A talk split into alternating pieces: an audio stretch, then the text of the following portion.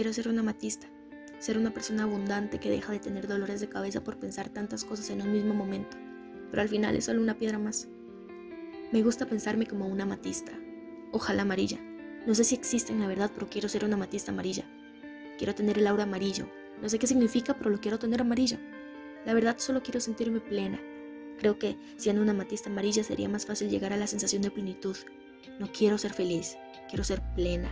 No creo en la felicidad, la veo como una expectativa estúpida que nos plantearon desde bebés. Una utopía que, bateando yo, nos implementó el capitalismo para jodernos la vida haciéndonos buscar algo que nunca vamos a conseguir.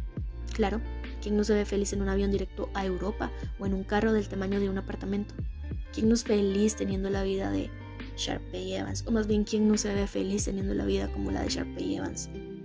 Yo solo quiero ser una matista amarilla o un cuarzo rosa para así poder sentir bonito, cuidar mi corazón, amar mucho y así sentirme plena.